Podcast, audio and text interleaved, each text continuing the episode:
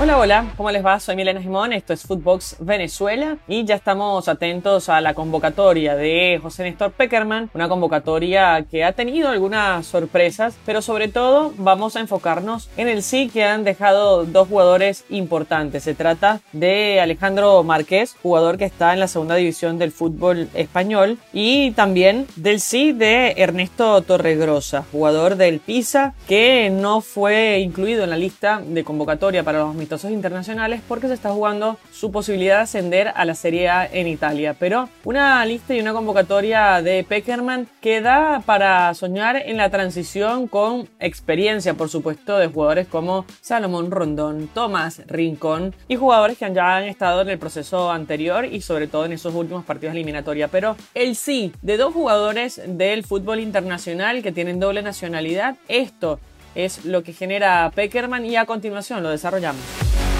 Esto es Footbox Venezuela, un podcast con Milena Jimón, exclusivo de Footbox. Oficialmente arranca lo que va a ser la consecución de una Copa del Mundo para Venezuela y esa posibilidad que va a tener José Peckerman a cargo. Eh, ¿Por qué decimos esto? Porque obviamente cuando asume su cargo, estaba ya la eliminatoria en curso y prácticamente eliminados de la carrera Qatar 2022. Así que desde ahora, con esta doble fecha que está confirmada desde el día de ayer, vamos a poder ver realmente lo que Peckerman está haciendo de cara a Estados Unidos, México y Canadá 2026. Es una labor complicada primero porque va a estar haciendo el scouting, la idea de llamar jugadores que vienen del extranjero, jugadores con posibilidades de doble nacionalidad, por ejemplo, como el caso de Alejandro Márquez y de Ernesto Torregrosa, dos jugadores que surgieron su nombre el día de ayer por distintos medios.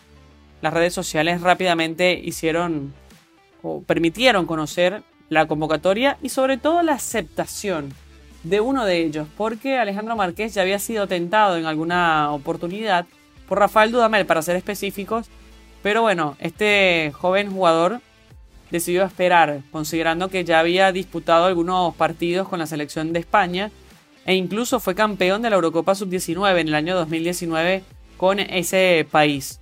Así que en su momento no acudió el llamado de Rafael Dudamel, trascendió que eh, le estaban exigiendo estar unos días eh, muchos días en Venezuela y esto evidentemente trastocaba un poco los planes del joven jugador en la proyección en su equipo.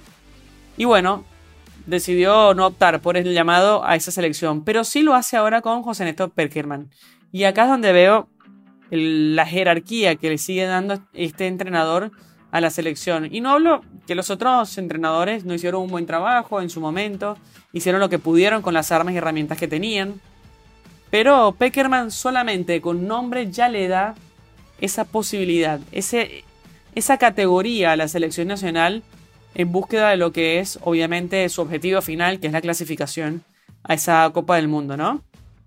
Por lo pronto se va a estar reuniendo en Murcia con los distintos jugadores cuya convocatoria oficial va a salir en las próximas horas y donde vamos a estar viendo la llegada de estos dos jugadores. Alejandro Márquez, como les decía, año 2000, un jugador joven todavía, delantero, que le va a estar en esta primera posibilidad haciendo quizás algo de competencia a Salomón Rondón, al mismo Joseph Martínez, jugadores que eh, han estado como indiscutibles en este curso o en este arranque corto de Peckerman, eh, pero largo para, por ejemplo, Salo Rondón y el mismo mencionado Joseph Martínez con la selección nacional de muchos años y sobre todo lo de Rondón de muchos goles, ¿no? La importancia que ha tenido el delantero hoy del Everton, no sabemos el futuro que le deparará a este jugador que vio desde las gradas el último partido del Everton y la salvación justamente para la Premier League.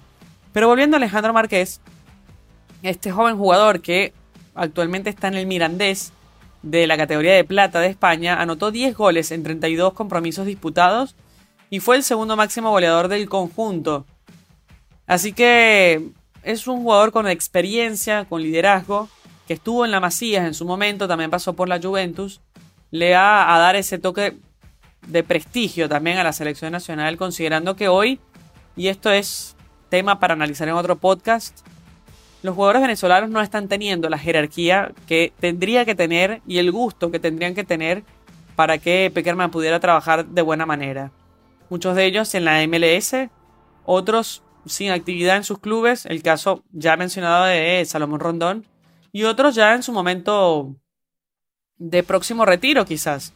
El caso Tomás Rincón y compañías, son jugadores de eh, edad avanzada que seguramente van a servirle a Peckerman para este proceso de cambio, de incluir a, los nuevos y de darle un poco de rodaje a esta selección. No digo que no pueda llegar a la Copa del Mundo, esperemos que sí, porque se lo merecen por eh, haber dado el sí siempre, sobre todo lo de Tomás Rincón, que la verdad lo he destacado en, en momentos anteriores y es un jugador que nunca ha dicho que no. Pese a las circunstancias, pese a estar eliminado, pese a mal momento que pasaban en vestuario, nunca dijo que no a la selección. Y por eso, si Venezuela clasifica al Mundial y está en condiciones óptimas en cuanto a lo físico se refiere, me parece que es un jugador que tiene que estar sí o sí.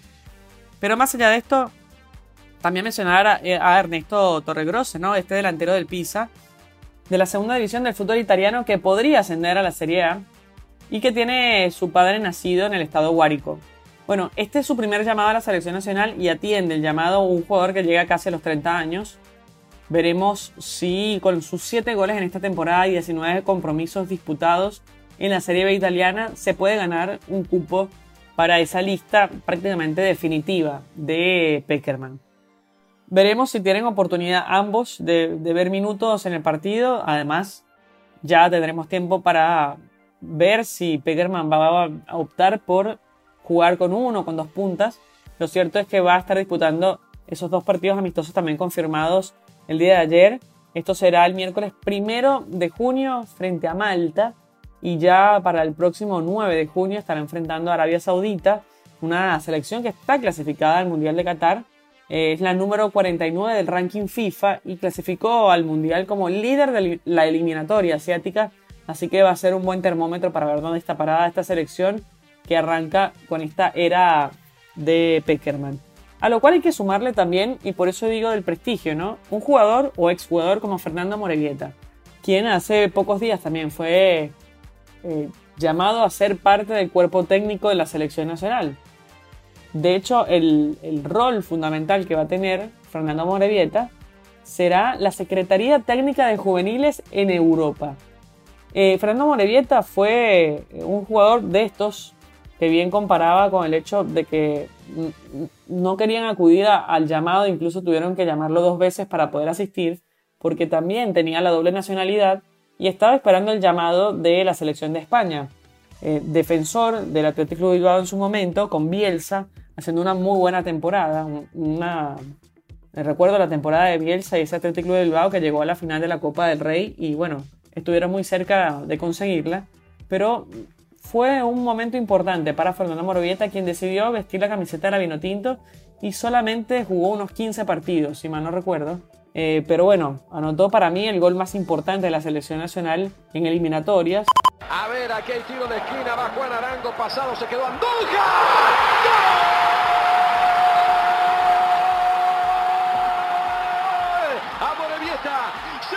sí, sí, sí, sí. Apareció el Vasco, el nacido en Cantaura, aquí en el estado Anzuategui. Y de cabeza se lanza en el área y bate a Andújar para poner a ganar a Venezuela. Aquí en Puerto La Cruz, Venezuela 1, Fernando Marevieta, Argentina 0. Podríamos discutir si hay otros goles. Eh, a mí, partidos hay memorables, pero el gol frente a Argentina, el primer eh, gol eh, contra la selección argentina para ganarle el partido en casa en la, eliminatoria de Brasil 2014, ese gol de Fernando Maravieta de cabeza, con Messi en la cancha, con Macherano, con un cracks en su momento, el Kun Agüero, o sea, una selección exquisita.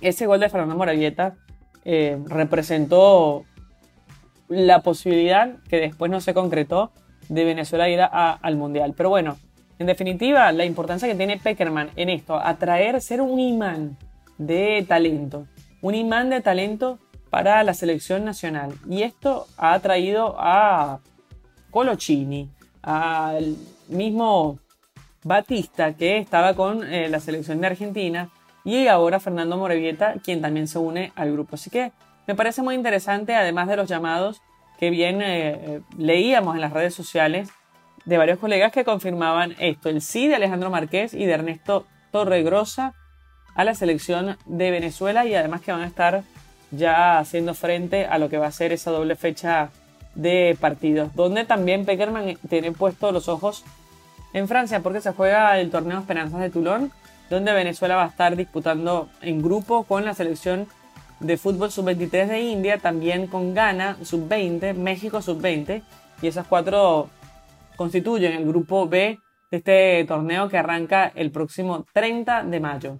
Para este grupo, previamente habrán disputado partidos Argentina frente a Arabia Saudita, sub-20 el domingo, también los locales Francia frente a Panamá, y bueno, un torneo que actualmente lo conocemos como el Maurice Revelo, antes se llamaba Esperanzas de Toulon, que se celebra en Francia y que despierta el interés de muchas naciones por los jóvenes talentos que hay en el torneo. Pero bueno, eh, queríamos hacer este énfasis en Footbox ya que nos llama la atención ¿no? lo importante que es este arranque de, de gestión de Peckerman con este doble impacto, ¿no? que es llamar jugadores que están en el extranjero, que tienen la doble nacionalidad y posibilidad de jugar para otras selecciones, en este caso la de Marqués para España y la de Torregrosa para Italia, y cómo le dicen sí hoy por hoy a esta selección nacional. A mí eso me pone contenta porque entiendo que arrancar un proceso es difícil, es complicado, sobre todo más en una selección